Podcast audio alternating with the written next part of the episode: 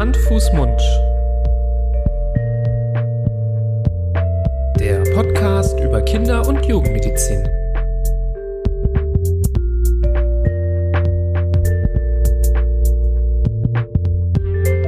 So, ihr Lieben, herzlich willkommen zu einer neuen Folge von Hand, Fuß, Mund, eurem Podcast über Kinder- und Jugendmedizin. Hallo Florian. Hallo Nibras. Schön, dass du an meiner Seite bist. Heute zu einem wieder ganz spannenden, interessanten Thema.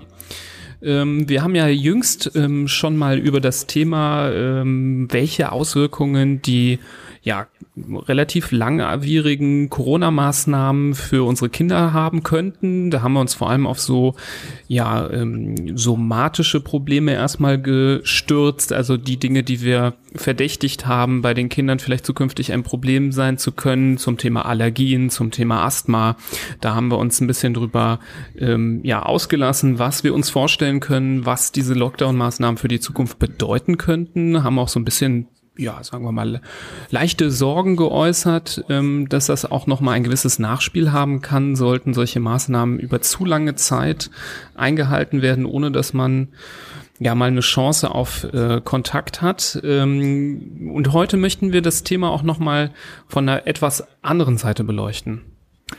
Genau, also wir haben ja so ein bisschen langfristigere hm, Gedanken gesponnen, was das mit der Gesundheit anrichtet der Kinder dass diese Maßnahmen, die, in denen wir mittlerweile seit Monaten stecken, natürlich nicht nur gesundheitliche Auswirkungen haben, sondern auch andere Auswirkungen auf das Leben der Kinder. Das äußert sich ja meistens doch schneller als jetzt äh, zum Beispiel Immunveränderungen, äh, die zu Asthma führen beispielsweise. So eine soziale Veränderung, so ein Einschnitt, wie es jetzt durch die Corona-Maßnahmen ähm, in allen Familien gegeben hat, das kann sich ja durchaus ganz schön rasant mm, abbilden im Leben der Kinder und generell im Familienleben ähm, unserer Kinder.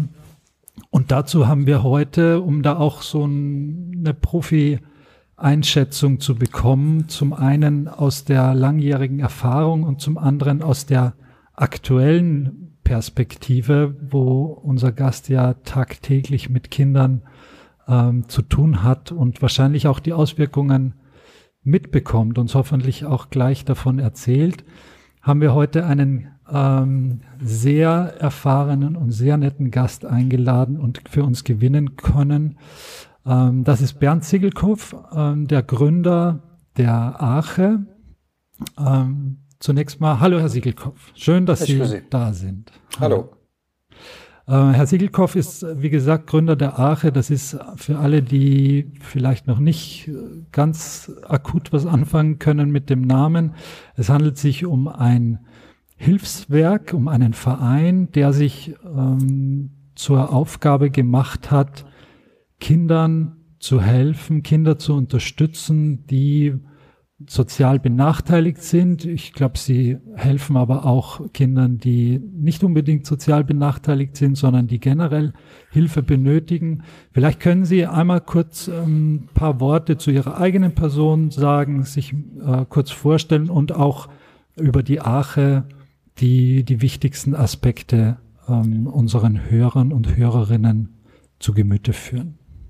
Ja, also ich habe vor 25 Jahren die Arche gegründet mit dem Ziel, für Kinder eine erweiterte Familie zu bauen, sozusagen. Natürlich, äh, das Thema soziale Benachteiligung ist ein wichtiges Thema, aber es geht ja nicht nur um finanzielle Armut von Kindern, die sozusagen mehr Förderung brauchen, sondern es geht letztendlich darum, dass es eben auch viele Kinder gibt, die zwar viel Geld haben, aber trotzdem zu Hause niemand da ist, der sich um sie kümmert. Und deswegen haben wir an verschiedenen Orten in Deutschland Archen aufgebaut, wo Kinder zum Beispiel kostenlos Mittagessen können, Hausaufgabenhilfe bekommen, äh, wo mit ihnen gespielt wird, wo ihnen zugehört wird, Sport- und Spielangebote, Musikunterricht und alles kostenlos, damit jeder das auch nutzen kann.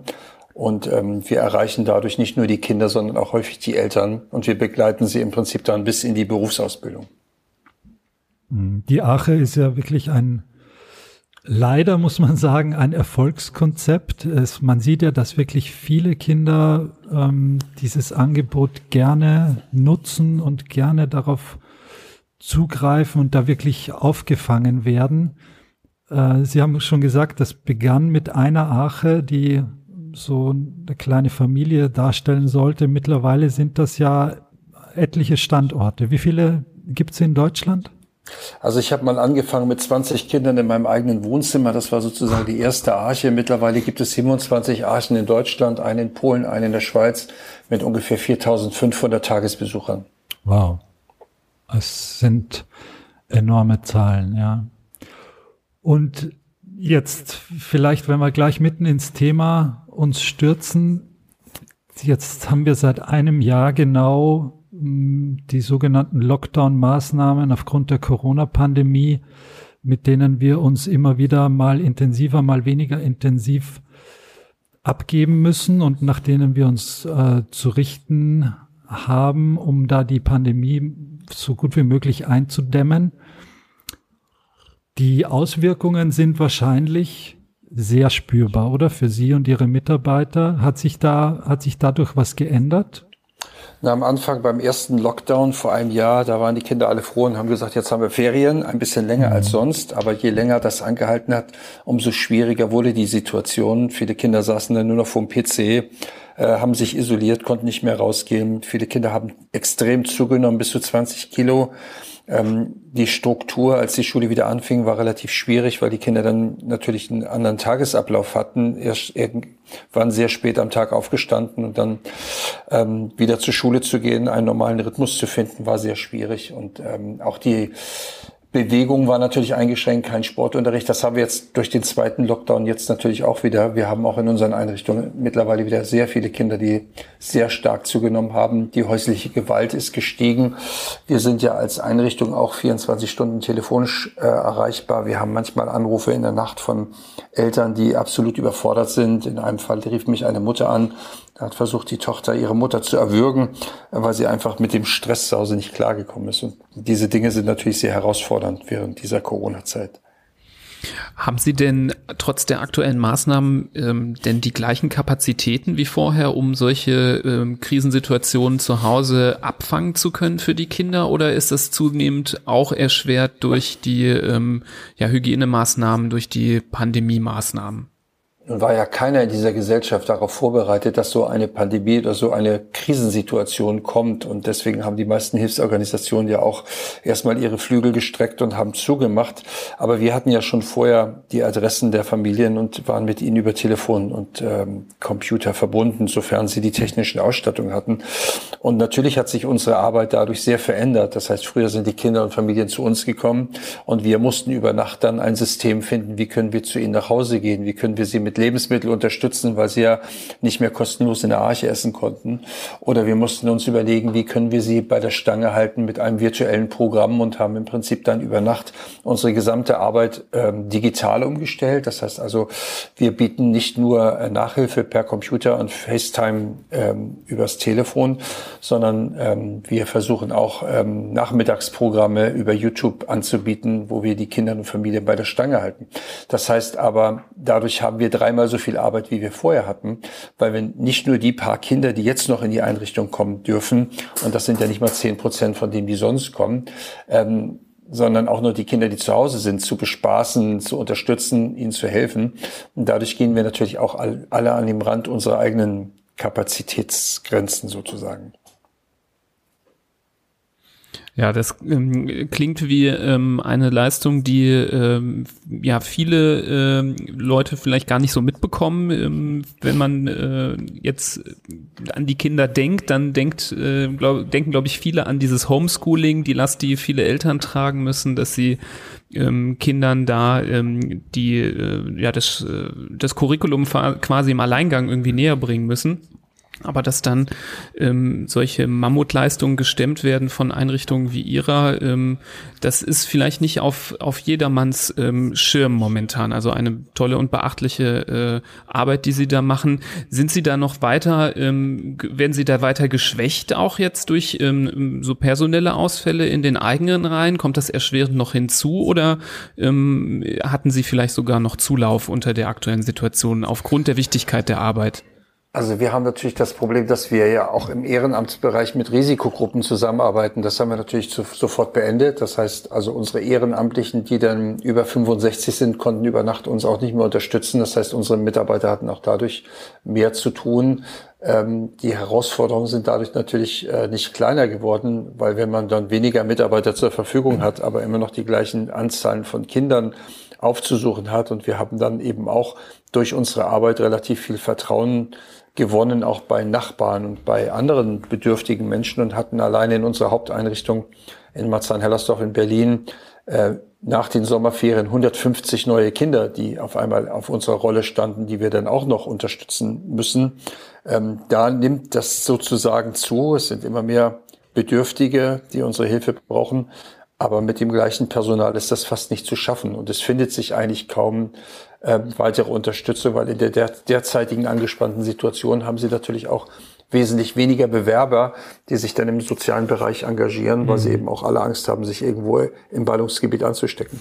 Geraten denn im, momentan mehr Kinder in so schwierige Situationen, weil zum Beispiel die Eltern ähm, aufgrund äh, ja, der wirtschaftlichen Problematik ähm, zum Beispiel auch äh, jobtechnische Probleme bekommen? Also rutschen da aus Ihrer Erfahrung immer mehr Familien in so eine Problemsituation herein? Natürlich ist es so, dass äh, zuerst die Menschen, die von Kurzarbeit betroffen werden, sind eigentlich die, die in geringfügigen äh, Gehälterbereich arbeiten. Das heißt, das sind auch häufig unsere Familien. Und da haben wir natürlich sehr viele Familien, die auch noch schneller in diesen sozialen Abstieg geraten und wir merken auch, dass immer mehr Menschen auch diese Ängste ausstehen. Wie wird es weitergehen? Ich bin jetzt in Kurzarbeit und werde ich wieder auf dem normalen Arbeitsmarkt ähm, meinen Platz finden? Wird die Wirtschaft zusammenbrechen? Und mit diesen Ängsten haben Menschen natürlich auch zu tun. Aber das ist auch ein Grund, warum wir weitere und mehr Besucher haben, weil letztendlich diese Gefahr der geringfügigen Angestellten, die für wenig Geld arbeiten, ist natürlich groß, dass sie dann den sozialen Abstieg richtig schaffen. Mhm. Und zusätzlich zu diesen Existenzängsten, die ja jetzt ganz viele Menschen haben, ganz viele Eltern auch haben, durch ihre berufliche Unsicherheit und durch die unsichere Lage, kommt dann noch eine Präsenz zu Hause äh, dazu, zum Beispiel durch das Homeschooling, wo die Kinder nicht in die Schule gehen können, wo sie zu Hause ihren Stoff durchackern müssen, dann das natürlich auch, glaube ich, die in den allermeisten Fällen nicht gewöhnt sind, dass man da alleine im Wohnzimmer oder im Kinderzimmer am Schreibtisch sitzt oder am Esstisch und sich jetzt die Matheaufgaben ähm, durchackern soll. Und wahrscheinlich führt dann dieses Spann wird dann dieses Spannungsfeld noch mal mehr äh, angetrieben und es kommt dann noch häufiger zu Konflikten innerhalb der Familie und vielleicht zwischen Eltern und Kindern, die Sie ja dann wahrscheinlich auch äh, mitbekommen, oder? Ja, die größte Herausforderung ist ja nicht nur bei unseren Familien, dass das Homeschooling anstrengend ist. Es sind ja ganz viele Menschen, ähm, die jetzt auch das Problem haben, wie schaffe ich das Homeschooling mit meinen Kindern bei meinem ganz normalen Arbeitstag. Das heißt, wir haben auch tatsächlich auch bei unseren eigenen Mitarbeitern Eltern und Mütter, die sagen, also ich muss jetzt meine Arbeit reduzieren, damit ich überhaupt schaffe, meinen Kindern den Lehrstoff beizubringen. Und in den Familien, mit denen wir sozusagen arbeiten, ist es ja häufig so, dass die Eltern ihre Kinder gar nicht unterstützen können. Nehmen wir mal ein Beispiel. Eine alleinerziehende Mutter hat vier Grundschulkinder, zweite, vierte, sechste Klasse. Also in Berlin haben wir die Grundschule bis zur sechsten Klasse und muss einen unglaublichen Spagat schaffen, mit ihren Kindern dann den Lehrstoff zu vermitteln, den eigentlich der Lehrer vermittelt. Und gerade auch an den Schulen, mit denen wir zusammenarbeiten, ist die Digitalisierung ja auch noch nicht so fortgeschritten, dass jedes Kind über einen Laptop verfügt und das online passiert, sondern da holen Kinder einmal in der Woche 60 äh, Seiten Papier ab, die sie dann innerhalb von einer Woche zu bearbeiten haben. Und da sind natürlich Eltern völlig überfordert. Und dann gibt es sehr schnell diese äh, Frustgrenze, wo man dann sehr schnell durch Kleinigkeiten eskaliert. Aber auch nur ein Glas vom Tisch zu fallen, das kann dann sofort zu einem familiären Konflikt führen. Oder ähm, wenn zum Beispiel nur ein Kind, ein Freund einladen darf, weil die Beschränkungen auf einen Besucher sind, dann fragen die anderen drei Kinder in der Familie, warum darf ich denn nicht jemand einladen? Und das führt automatisch zu Konflikten und die Konflikte werden sehr unterschiedlich ausgetragen. Die einen können damit recht gut umgehen, die anderen explodieren. Dann kann es schon mal sein, dass auch jemand sein Kind schlägt oder die Kinder unter sich äh, aggressiver werden. Aber das ist letztendlich bedingt dadurch, dass man auch auf engstem Raum mit vielen Personen wohnt. Wir haben Familien, die wohnen mit sechs Personen auf 70 Quadratmeter in einer Vierraumwohnung. Da gibt es auch gar keinen Rückzugsort, wo ein Kind mal sagen kann, ich führe jetzt mal äh, ein Telefonat mit meiner Oma oder mit irgendjemand, der mir Hilfe leisten kann, weil immer jemand dabei ist. Hm. Gibt es da Versäumnisse oder ähm, Kritikpunkte, die anzubringen sind, was jetzt diese Herr Siegelkopf holt tief Luft, höre ich gerade schon. Die, Strate die Strategie angeht, wie die Familien und wie die Kinder, womit die da alleingelassen werden? Also ich denke, äh, nach dem ersten Lockdown hat man schon mal gemerkt, dass das Hilfesystem kollabiert hat. Und das ist so, als wenn man sagen würde, jetzt bricht ein Krieg aus und wir sind nicht vorbereitet. So ähnlich hat man das Gefühl gehabt. Jeder hat den Kopf in den Sand gesteckt und gehofft, dass äh, irgendwann dieser Lockdown vorbei ist und Corona vorbei ist und man geht wieder zur Tagesordnung über. Aber man hätte auch die Zeit nutzen können und sagen, so, wir bringen jetzt die Digitalisierung vor, voran, wir bringen die technischen Geräte in die Familien, damit die Kinder, falls wieder sowas passiert, auch auf Homeschooling vorbereitet sind. Das ist aber nicht passiert. Dann kam tatsächlich das, womit scheinbar keiner gerechnet hat, aber es doch absehbar war, der zweite Lockdown. Und der ist ja noch viel schlimmer als der erste. Das heißt, damals war Frühling und ähm, mhm. die Sonne kam raus und die Gemüter wurden ein bisschen besser. Jetzt war der letzte Lockdown im Winter bei einer Jahreszeit, wo es draußen matschig, nass und eklig ist. Keiner wollte rausgehen. Man hat sich immer mehr zurückgezogen. Und auch im Bildungsbereich die Unterstützung von den Lehrern in den Brennpunktschulen äh, war ja auch nicht da. Ich hatte ja schon vor einigen Monaten gefordert, dass man Lehramtsstudenten ins Schulsystem integriert, um die Eltern beim Homeschooling zu unterstützen und auch die Lehrer, die häufig auch die eierlegende Wollmilchsau sind, ähm, zu unterstützen. Das ist nicht passiert. Vorgestern hat jetzt äh, das Land Mecklenburg-Vorpommern meinen Vorschlag aufgenommen und hat gesagt, so, wir setzen jetzt Lehramtsstudenten ein, damit die Kinder, die während dem Lockdown ähm, zurückgeblieben sind, in Anführungsstrichen, jetzt gefördert werden können. Und ich hoffe, dass das deutschlandweit sich ausbreitet. Aber es ist ein ganz großes Versäumnis in den letzten zwölf Monaten passiert. Und wir werden die Spätfolgen werden wir erst dann sehen, wenn alle Kinder wieder zur Schule gehen oder die sozialen Kontakte haben, die sie vorher hatten. Mhm. Ja, ich glaube, Sie haben das in einem Interview auch genannt. Das fand ich einen spannenden, äh, aber auch traurigen Aspekt, dass sicherlich viele der Kinder durchaus aufgrund der Bildungslücken, die jetzt entstanden sind, ja, durchaus sich qualifizieren, dafür ein Schuljahr auch nochmal zu wiederholen. Aber das ist allein wegen der nachrückenden Kinder, die ja auch alle warten, äh, gar nicht umsetzbar in dieser Masse. Ja, das ist richtig, aber es ist ja auch unfair. Wir hatten ja schon vorher Kinder, die ähm, sozial benachteiligt waren und keine entsprechende Förderung bekommen haben. Und sie waren schon vorher abgehängt und jetzt kommt kam Corona dazu und sie werden zu Hause nicht entsprechend gefördert, weil vielleicht auch die Eltern aus einer bildungsfernen Schicht kommen. Und jetzt sagt man, diese Kinder sollen die Klasse wiederholen, weil sie mit dem Lehrstoff nicht mitkommen. Sie mhm. sind immer die Abgehängten, sie sind immer die Bestraften. Und das geht mhm. ja letztendlich auch nicht. Diese Kinder muss man wieder voranbringen. Wir haben in Deutschland 15 Prozent der 15-Jährigen sind fünf funktionale Analphabeten. Und wenn wir jetzt ähm, so weitermachen, wie wir in den letzten zwölf Monaten gearbeitet haben, haben wir bald 20 Prozent oder 25 Prozent. Die Frage ist, ob wir wir uns das als Gesellschaft leisten können, mhm. ähm, unsere Kinder abzuhängen. Die Bundesregierung sagt, wir haben nicht genug Fachkräfte. Wir müssen in Zukunft dann Fachkräfte aus dem Ausland importieren, aber wir sind nicht fähig, unsere eigenen Kinder zu fördern. Und das ist schon traurig. Das ist ein Armutszeugnis für unsere Gesellschaft. Gab es da Feedback zu Ihrem Vorschlag mit den äh, Lehramtsstudenten? Der klingt ja jetzt erstmal sehr plausibel, wenn man den hört. Und äh, ich denke, dass viele Lehramtsstudenten und Studentinnen da ja auch nicht abgeneigt wären, äh, Einsatz zu zeigen. Ähm, Gab es da Rückmeldungen aus äh, den politischen Rohren, die Sie manchmal mitbekommen, wieso sowas nicht in, in Betracht gezogen wurde? ich bin jetzt mal frech, dieser Vorschlag war richtig gut und äh, er wäre gut umzusetzen, weil er würde nicht viel Geld kosten und würde dafür sorgen, dass Lehramtsstudenten letztendlich auch eine Studie machen könnten, äh, wie kann ich Bildung weitergeben in Krisen, Krisensituationen. Aber bei allen Dingen, die ich auch in der Vergangenheit sehr kritisch in der Politik angemerkt habe, kam bis heute nicht ein Feedback. Also nicht ein Politiker, der gesagt hat, das ist blöd, was Sie sagen oder das ist gut, was Sie sagen. Mhm. Man hat scheinbar das Gefühl, ja, es sind halt Kinder Kinder haben keine Wählerstimme und wir haben kein Konzept und wir machen einfach so weiter. Und irgendwann geht's wieder in die Normalität. Und naja, wenn es arme Kinder gibt, die nicht gefördert werden, dann ist es halt so.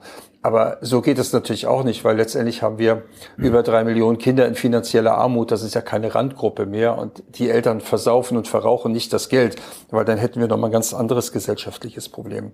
Ich denke, dass Kinder in unserer Gesellschaft zu wenig Lobby haben. Deswegen sind auch zum Beispiel die äh, Kinderrechte gar nicht im Grundgesetz verankert. Ähm, und das ist eben so die große Herausforderung. Niemand nimmt die Bedürfnisse dieser Kinder ernst.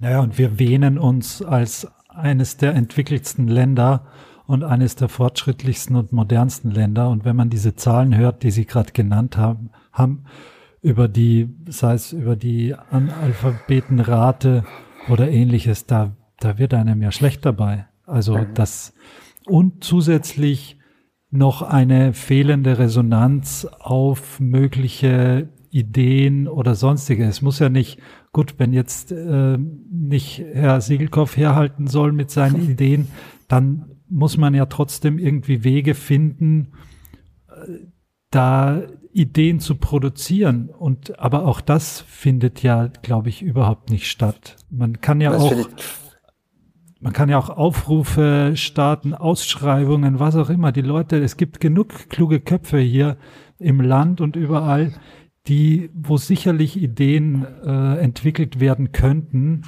auch wenn ich Ihre Idee auch schon wirklich äh, sehr gut finde und die natürlich wenig, wenig Kritik offen lässt, warum das jetzt nicht durchführbar wäre. Aber da, da hat man das Gefühl, man ist nicht in Mitteleuropa, sondern irgendwo in einem ganz anderen abgeschlagenen Bereich dieser, dieser Welt. Und die, wie Sie sagen, die Leidtragenden sind nicht nur die Kinder, sondern unter denen auch nochmal die, die ohnehin schon es am schwersten haben. Ja, ähm, ich mach, gebe Ihnen nur ein Beispiel. Die Kinder in Berlin, erste bis dritte Klasse haben ja am vergangenen Montag wieder mit der Schule gestartet. Und ganz viele Erstklässler sind gekommen und haben gesagt, wir wollen gar nicht in die Schule, wir haben Angst, wir kennen unseren Lehrer gar nicht mehr, weil den haben wir ja erst ganz kurzfristig kennengelernt und dann hatten wir vier Wochen oder fünf Wochen Schule und dann mussten wir zu Hause bleiben. Und jetzt haben wir nicht mehr unsere Eltern, die uns mit der Schultüte in die Schule bringen. Ähm, und jetzt sind wir ganz allein und wir haben Angst. Und diese Ängste, die merzt sich ja nicht einfach so aus, indem ich sage, so ist wieder Schule und du gehst jetzt in die Schule.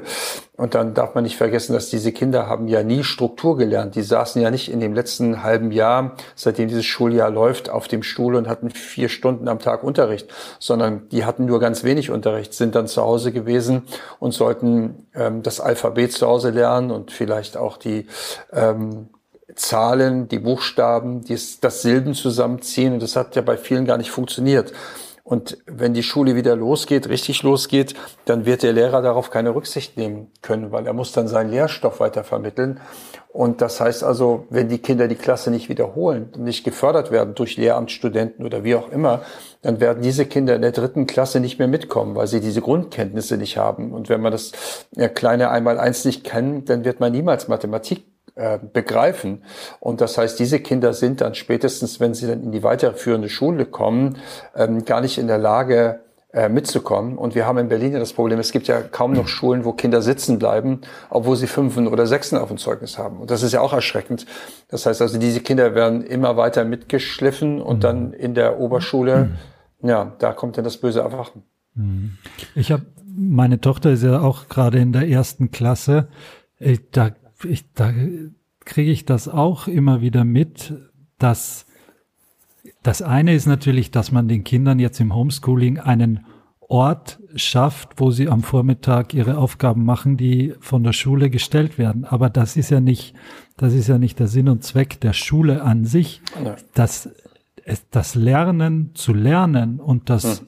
die, die Schule zu begreifen, das, das kann man als Elternteil, der jetzt mit, der, mit dem Bildungssystem keine Berührungspunkte hat, das kann man eigentlich nicht leisten. Man kann den Kindern die, die Geduld und die Aufmerksamkeit und die Liebe irgendwie zuteil werden lassen, aber ich kann, in der ersten Klasse geht das vielleicht noch, aber in den, in den späteren Klassen den Kindern wirklich beizubringen, wie sie die Rechenschritte äh, durchzuführen haben, damit am Ende das Richtige rauskommt und so die Bildung voranzutreiben in dem Kind, das, da kann man als Elternteil keinen Lehrer ersetzen. Und das ist die, das ist das ganz Schwierige, finde ich im Moment, was da den Eltern, aber auch den Kindern einfach aufs Auge gedrückt wird.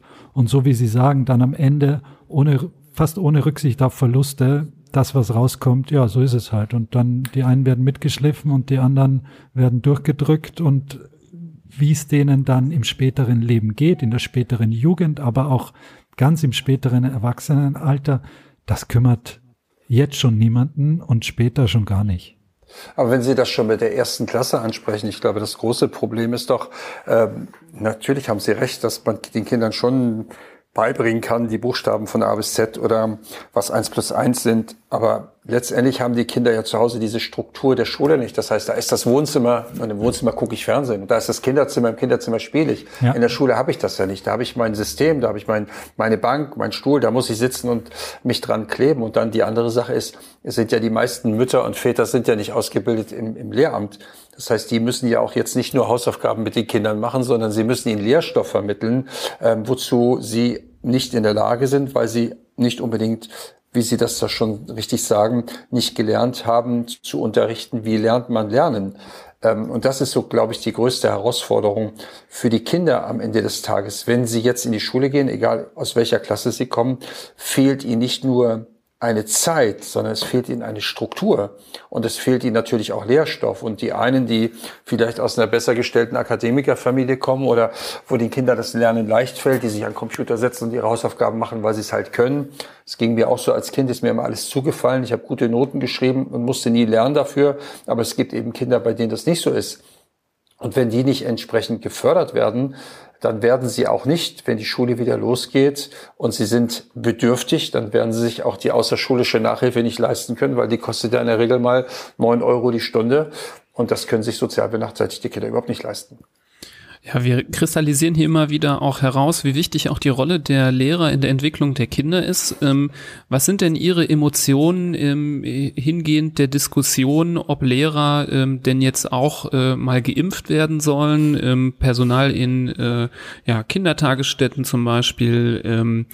Da wird ja, bis, bis heute gibt es da keine klare Regelung und ähm, selbst der Ethikrat hat sich ja irgendwie dagegen ausgesprochen. Ich hatte Schwierigkeiten, das zu begreifen. Ähm, wie haben Sie das empfunden?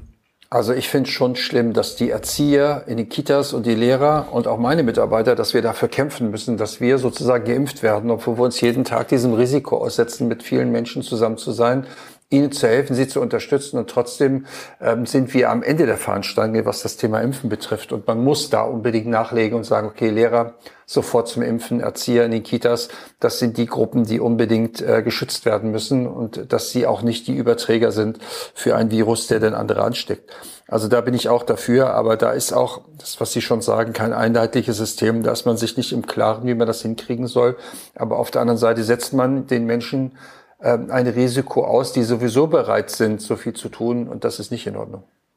Ja, und zusätzlich, dass äh, Sie und Ihre Mitarbeiter und eben auch Lehrer und, und Betreuer da ein erhebliches Risiko haben, weil sie tagtäglich mit vielen Kindern zu tun haben, wo wir ja, das hatten wir auch schon mal in einer Folge besprochen, vielleicht gar nicht merkt, dass mal einer ähm, Corona infiziert ist und das dann um sich greifen kann zusätzlich zu dem Risiko ist es einfach ein unglaublicher, hat es unglaubliche Auswirkungen, wenn bei Ihnen zum Beispiel die halbe Belegschaft da mal ausfällt mit einer Infektion. Nicht nur, dass es eine gefährliche Infektion ist, sondern es hat auch für alle Beteiligten und dann auch wiederum für die Kinder enorme Auswirkungen, wenn dann die Leute in der Ache zum Beispiel äh, ausfallen und man da nicht mehr hin kann oder wenn die Schule wieder dicht machen muss, weil vier Lehrer krank zu Hause im Bett liegen.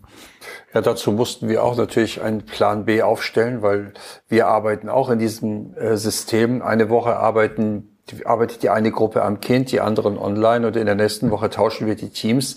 Denn wenn einer sich ansteckt, dann bedeutet es, dass die Arche zumachen muss. Und wenn mhm. wir zumachen als diejenigen, die noch am, am ehesten für die Menschen da sind, dann ist die Frage, was dann passiert. Deswegen müssen wir auch so arbeiten. Aber das belastet die Mitarbeiter natürlich noch viel mehr. Das heißt also, ich habe nur die Hälfte der Belegschaft für das Potenzial, was ich doch jeden Tag eigentlich versorgen muss. Hm. Ich kriege da immer eher das Gefühl, die Gesellschaft und die Politik interessiert sich dann mehr dafür, wie die nächsten Fußballspiele ablaufen können, dass die durchgezogen werden, mit oder ohne Zusehen, als ob dann, als dass man sich Gedanken macht, wie man jetzt äh, die Versorgung der Kinder aufrechterhält oder ja, oder, oder die Würde, äh, wenn die Haare zu lang gewachsen sind. Das war ja ein ganz langes Thema. Da äh, habe ich, äh, da sind mir quasi die Fußnägel hochgerollt, wenn ich das gehört habe, dass auch wirklich äh, Politiker gesagt haben, nee, wir finden, das ist äh, würdelos, wenn man nicht äh, den Friseurbesuch genießen kann und äh, das ist deswegen an vorderster Stelle der wichtigsten Aspekte, die jetzt hier berücksichtigt werden müssen. Da wurde mhm. gefühlt anteilsmäßig mehr darüber gesprochen als über Einrichtungen für Kinder. Ja, das stimmt. Schrecklich. Ähm, ich würde gerne nochmal ähm, ähm, Ihren Erfahrungsbericht in die Richtung lenken. Wir haben jetzt gerade schon mal gesprochen, welche Bildungsprobleme entstehen. Ähm, kommen wir vielleicht noch so zu den emotionalen und den psychischen Problemen. Was sind vielleicht so Aspekte, die Ihnen aufgefallen sind an den Kindern, die Sie jetzt immer wieder betreuen, die Sie bei sich haben, um sich haben? Ähm, was sind so Erscheinungen, die Ihnen da aufgefallen sind, die jetzt gehäuft auftreten bei Kindern? Also wir haben natürlich ein sehr erhöhtes Aggressionspotenzial. Wir merken das sehr schnell. Wir haben ja mit den Kindern WhatsApp-Gruppen, wo wir dann eben auch locker miteinander austauschen, viel schreiben.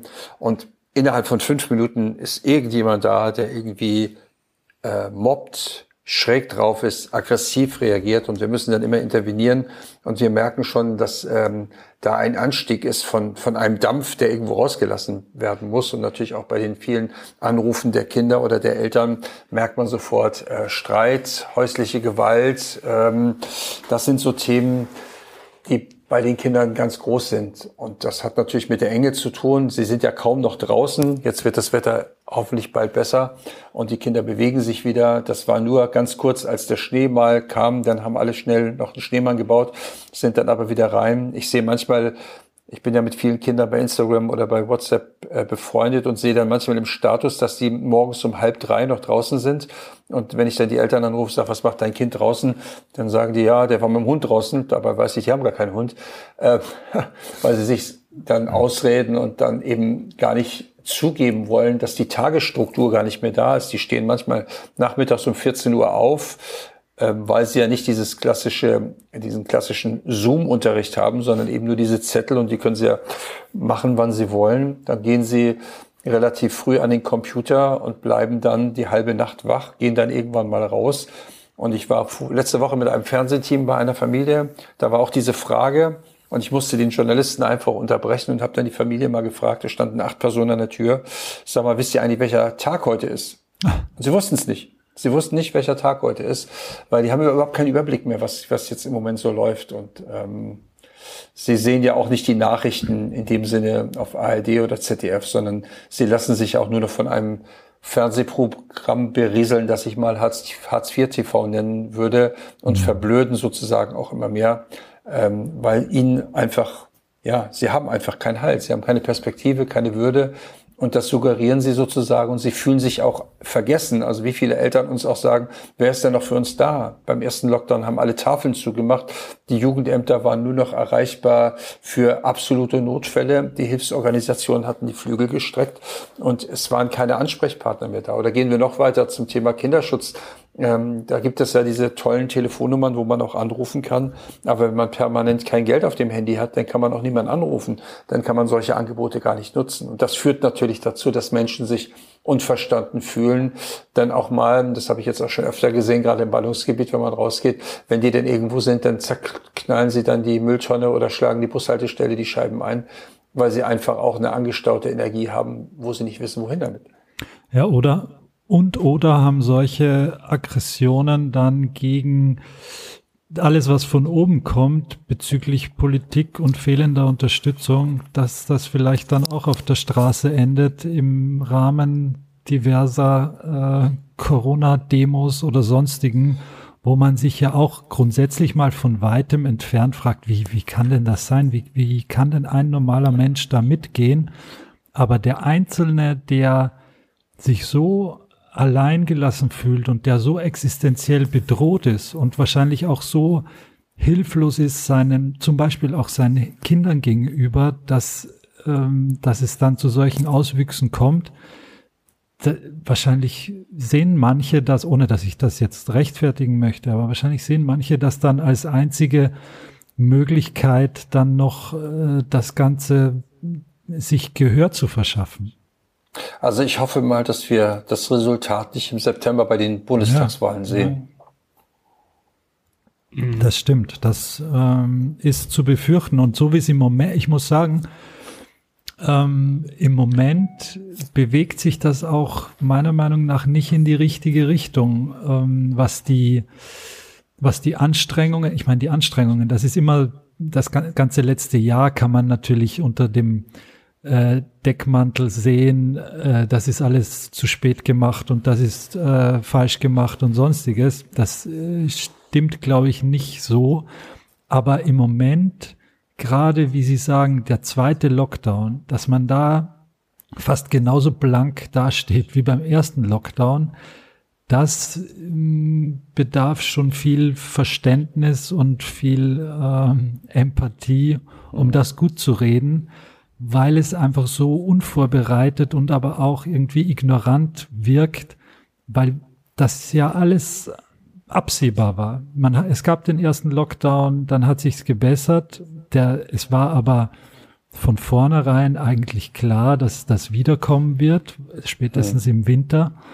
Und wenn dem der Fall ist, dass dann alles fast genauso schlecht läuft wie beim ersten Mal, das ist schon schwer zu verstehen.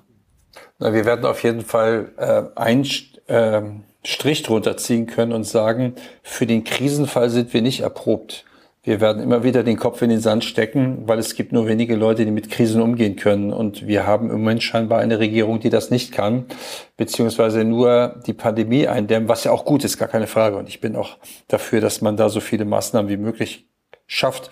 Aber man muss eben auch an die Menschen denken, die allein und abgehängt sind. Wenn ich dann nur von meiner Gruppierung mal weggehen und auf die Obdachlosen schaue, dann bin ich völlig entsetzt, wie wenig da passiert. Man merkt eben, dass Menschen, die Unterstützung brauchen, sind immer diejenigen, die auf der Strecke bleiben. Aber leider werden diese Menschen immer mehr, weil wir in einer Gesellschaft leben, zum Beispiel in dem Kinder ein unkalkulierbares Armutsrisiko sind und wo eben nur die Ellbogen noch zählen und wo die paar Reichen, die es gibt, ähm, ihren Reichtum scheffeln auf den Rücken der Ärmeren. Und dadurch wächst der Egoismus. Und das haben wir bei dieser Pandemie auch festgestellt. Unsere Gesellschaft spaltet sich in zwei Gruppen. Die einen werden immer egoistischer und die anderen solidarischer. Aber die Gruppe, die egoistischer wird, wird immer größer. Und das ist natürlich erschreckend für so eine Gesellschaft, wie wir sie sind. Mhm. Ja, und Sie sagen es immer wieder auf dem, äh, auch äh, immer wieder auf dem Rücken der ähm, Kinder. Wir von von uns ärztlicher Seite wird ja auch immer wieder angemahnt und es gab zuletzt auch die ersten Studien und äh, Befragungen, Ergebnisse, ähm, dass ähm, bei Kindern auch ähm, die äh, psychischen Störungen zunehmen, ähm, depressive Verstimmungen bis hin zu richtigen Depressionen, Essstörungen, Angststörungen, Zwangsstörungen. Ähm, findet sich das in Ihrem Alltag auch wieder, dass Sie sowas bei Kindern beobachten, verstärkt? Es gibt jetzt wohl eine Aussage, dass die äh, psychischen Belastungen bei Kindern um 30 Prozent gewachsen sind. Das sind aber nur die Kinder, die jetzt auch zum Psychologen oder zum Psychiater gehen, weil ihre Eltern sie dahin bringen. Unsere Kinder gehen da nicht hin. Das heißt, ich glaube, dass äh, diese Dunkelziffer viel höher ist und die wird man dann eben auch erst feststellen, wenn die Kinder wieder andere soziale Kontakte haben. Also ich stelle das natürlich auch fest.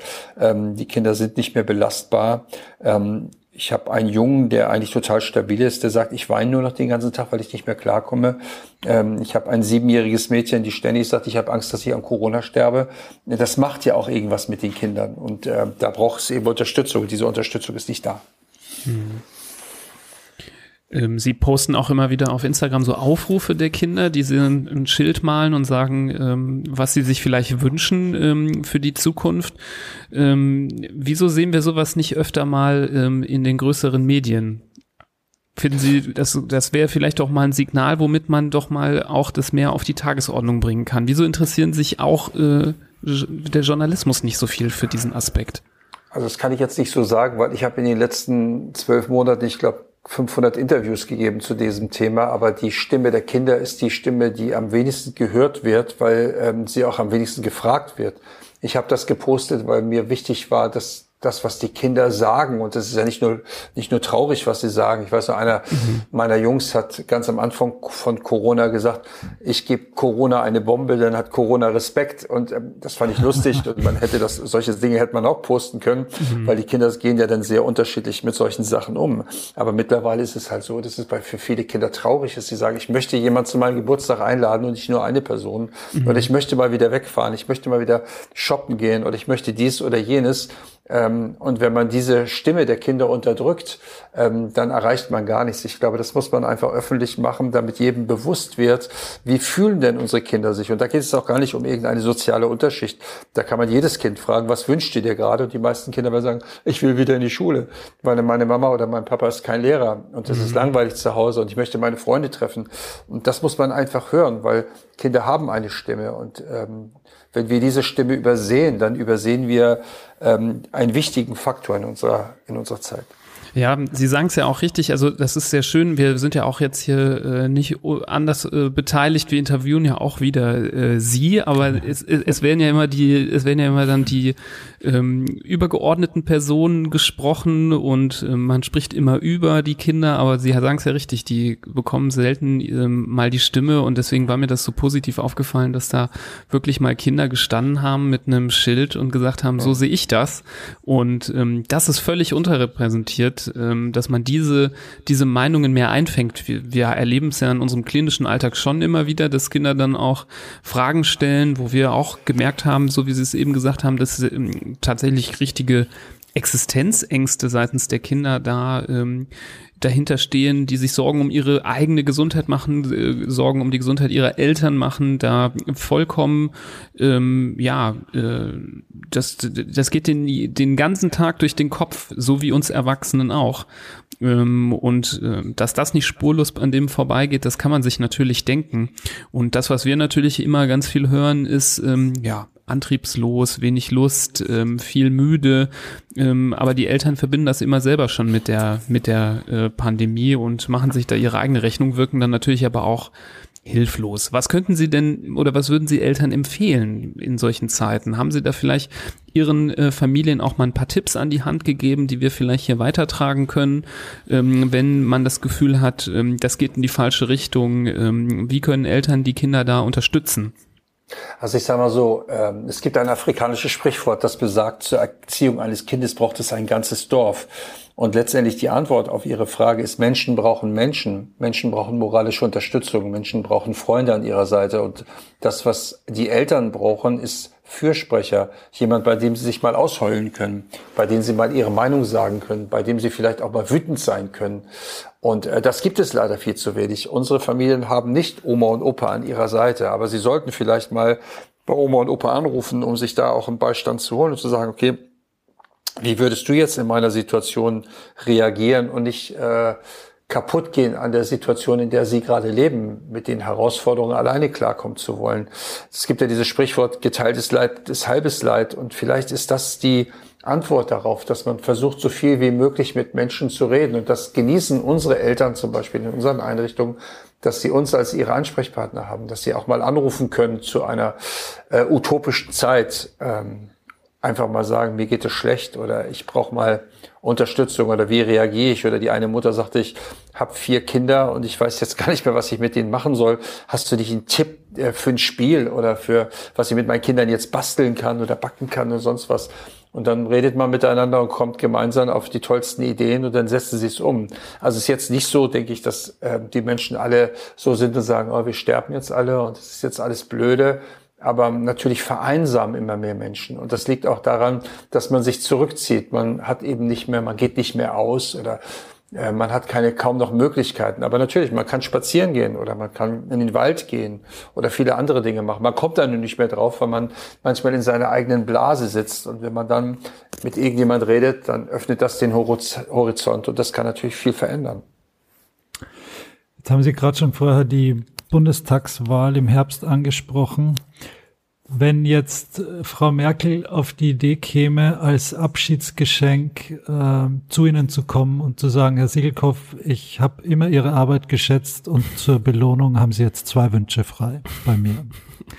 Was, das was wäre wär das? das wäre wahrscheinlich sehr äh, interessant, wenn Frau Merkel das tun würde. Äh, kann es mir jetzt nicht vorstellen, aber einer meiner Wünsche wäre, dass wir den Föderalismus im Bildungssystem abschaffen, dass wir ein einheitliches Schulsystem haben, äh, dass die Kinder im Fokus hat, dass die Kinder sich nicht am Schulsystem orientieren müssen, sondern das Schulsystem am Kind. Ähm, das ist das, was ich als erstes sozusagen mir äh, wünschen würde von Frau Merkel, wenn ich dann diesen Wunsch auch umsetzen lassen könnte. Und ähm, ja, ist jetzt schwierig, wenn ich nur zwei Wünsche hätte. ähm, Wir können auch drei draus machen. Ich würde mir wahrscheinlich wünschen, dass ich dann noch einen Wunsch habe. ähm, also ich würd, würde mir vielleicht auch wünschen, dass die Kinderrechte endlich im Grundgesetz verankert werden und die Grundsicherung für die Kinder da, ähm, da ist, dass das Geld auch tatsächlich beim Kind ankommt und nicht nur zum Löcherstopfen genutzt wird. Denn wenn wir heute 50 Euro mehr in die Familien geben fürs Kind und der Kühlschrank geht kaputt, kommt das Geld nicht unmittelbar dem Kind zugute Deswegen sollte man mit einer Grundsicherung vielleicht zwei Fliegen mit einer Klappe schlagen. Einmal ein bisschen mehr Geld in die Familien fürs Kind und auf der anderen Seite das Bildungssystem stärken. Das wäre etwas, was ich auch äh, mir sozusagen wünschen würde. Und ich hätte einen sehr großen Wunsch, der in Deutschland sehr schwierig ist. Ich habe vor einigen Jahren ein Buch geschrieben über das Bildungssystem und habe damals den Bildungsminister aus Finnland gefragt, was der Unterschied zwischen Deutschland und den skandinavischen Ländern ist. Und er hat viel gesagt, ja, gerade zu Pisa. Aber er hat etwas gesagt, das ist bei mir hängen geblieben. Und ich glaube, das ist das Wichtigste.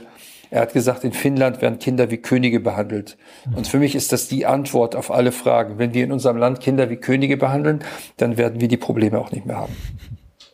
Ja, das stimmt. Ich hoffe, die skandinavischen Länder tun das auch und sagen es nicht nur, aber genau. es, es klingt schon mal nach einem, nach einem sehr guten Ansatz. Mhm.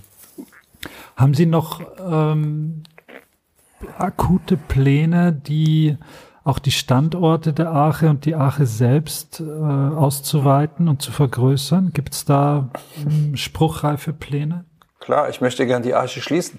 Das wäre eigentlich mein größter Wunsch. Dann wäre die mhm. Kinderarmut besiegt und ich bräuchte keine Einrichtung mehr, die gegen Kinderarmut kämpft. Aber das ist ein utopisches Ziel, weil es wird immer Kinderarmut geben, solange es kein, kein Konzept gegen Kinderarmut gibt. Aber natürlich Pläne Heißt, wir erkennen ja mit jeder neuen Not auch ein Aufgabenfeld. Wir haben jetzt gerade die virtuelle Arche gegründet, wo wir versuchen, so viel wie möglich Kinder virtuell zu unterstützen, auch durch Nachhilfe und wollen das Projekt ausbauen, dass wir auch an Orten Kindern Nachhilfe geben können, an denen es keine Arche gibt, durch ehrenamtliche Mitarbeiter.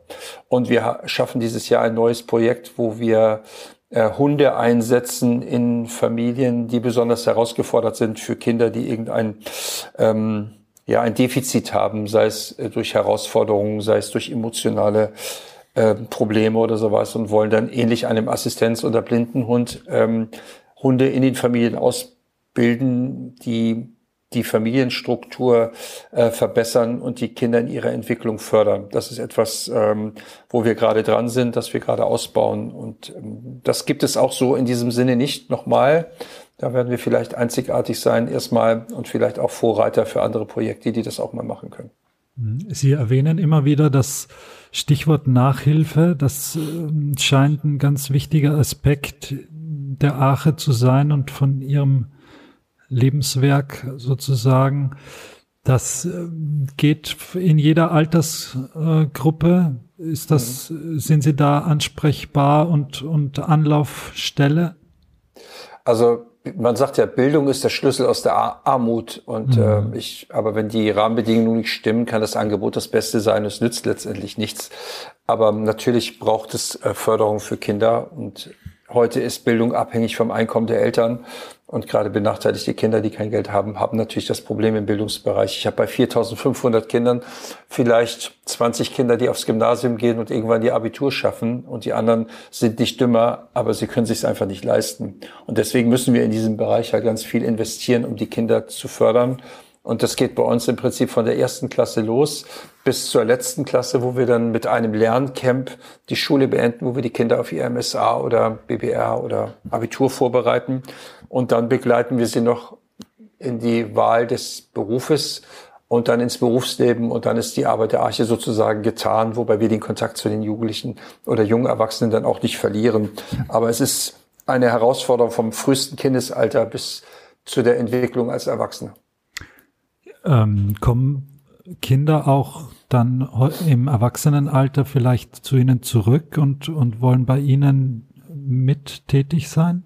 Also natürlich haben Kommt wir ehemalige Kinder, die heute ehrenamtlich mitarbeiten, aber ich bin auch sehr stolz darauf, dass wir heute auch tatsächlich Kinder haben, die es immer schwer hatten und die heute in der Arche als Erzieher arbeiten oder als Erzieherin arbeiten und die Kinder noch mal ganz anders verstehen als ein Erzieher, der aus einer heilen Welt kommt und dann in unsere Einrichtung kommt und gar nicht versteht, warum die Kinder so ticken, wie sie ticken. Aber das ist so unser Erfolg, wo man wirklich froh sein kann, dass auch die ehemaligen es geschafft haben, einen guten Weg zu finden.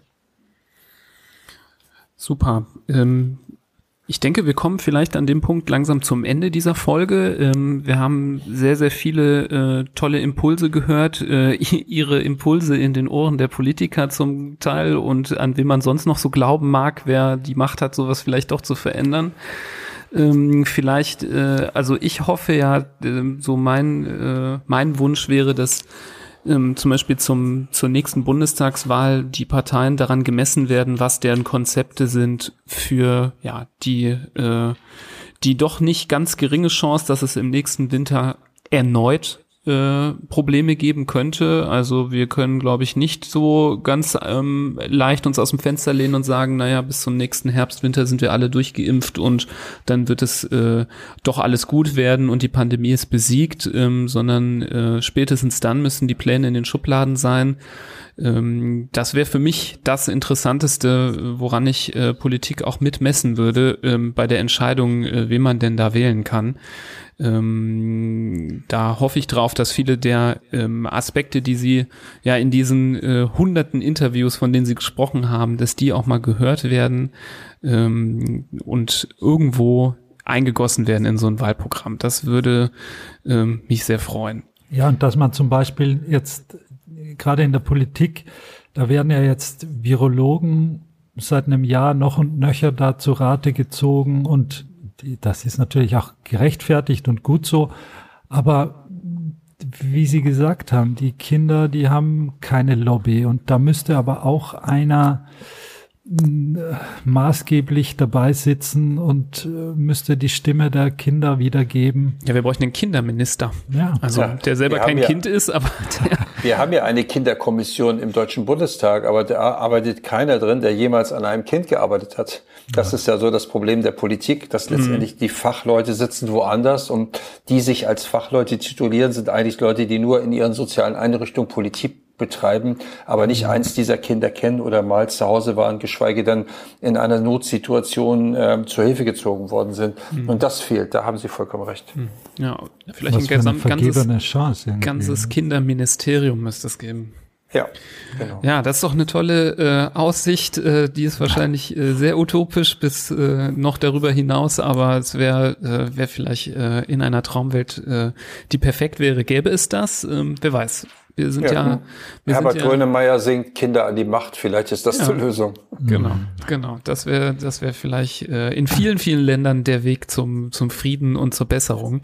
Genau. Ja, das ist ein schönes Schlusswort. Äh, Kinder an die Macht. Ähm, ähm, wir ermutigen jeden äh, dazu, sich gerne zu melden zu dieser Folge, wenn es noch Ideen, Kritik oder weitere Diskussionspunkte gibt. Ähm, ähm, vielleicht auch bei Ihnen, Herr Siegelkopf, wenn Sie, ich glaube, Sie sind immer offen für Unterstützung jeglicher Art und jeglicher Form. Ähm, wenn jemand jetzt der Ache weiterhelfen möchte, entweder mit seiner Person oder mit seinen Mitteln, dann vielleicht können Sie kurz sagen, wie er da an die richtige Adresse äh, kommt. Er oder sie geht einfach auf unsere Homepage www.kinderprojekt-arche.de und findet dort alle Telefonnummern aller Ansprechpartner. Super. Das ähm, verlinken wir auch in den Show Notes. Ähm, bitte leitet die Folge auch gerne weiter an andere Interessierte, die sich für das Thema ähm, ja irgendwie interessieren. Vielleicht kennt ihr auch jemanden, der durchaus sich auch politisch stark macht, ähm, der diese Folge mal hören sollte und auch natürlich weitere Aspekte von uns oder von Herrn Siegelkopf zu dem Thema verfolgen sollte. Ja, ansonsten wünschen wir natürlich allen da draußen weiterhin beste Gesundheit und ja, so hören wir uns dann beim nächsten Mal in der nächsten Folge. Bis dahin. Auf Wiedersehen. Danke, Herr Siegelkopf, dass Sie dabei waren. Sehr gern. Tschüss. Tschüss. Tschüss.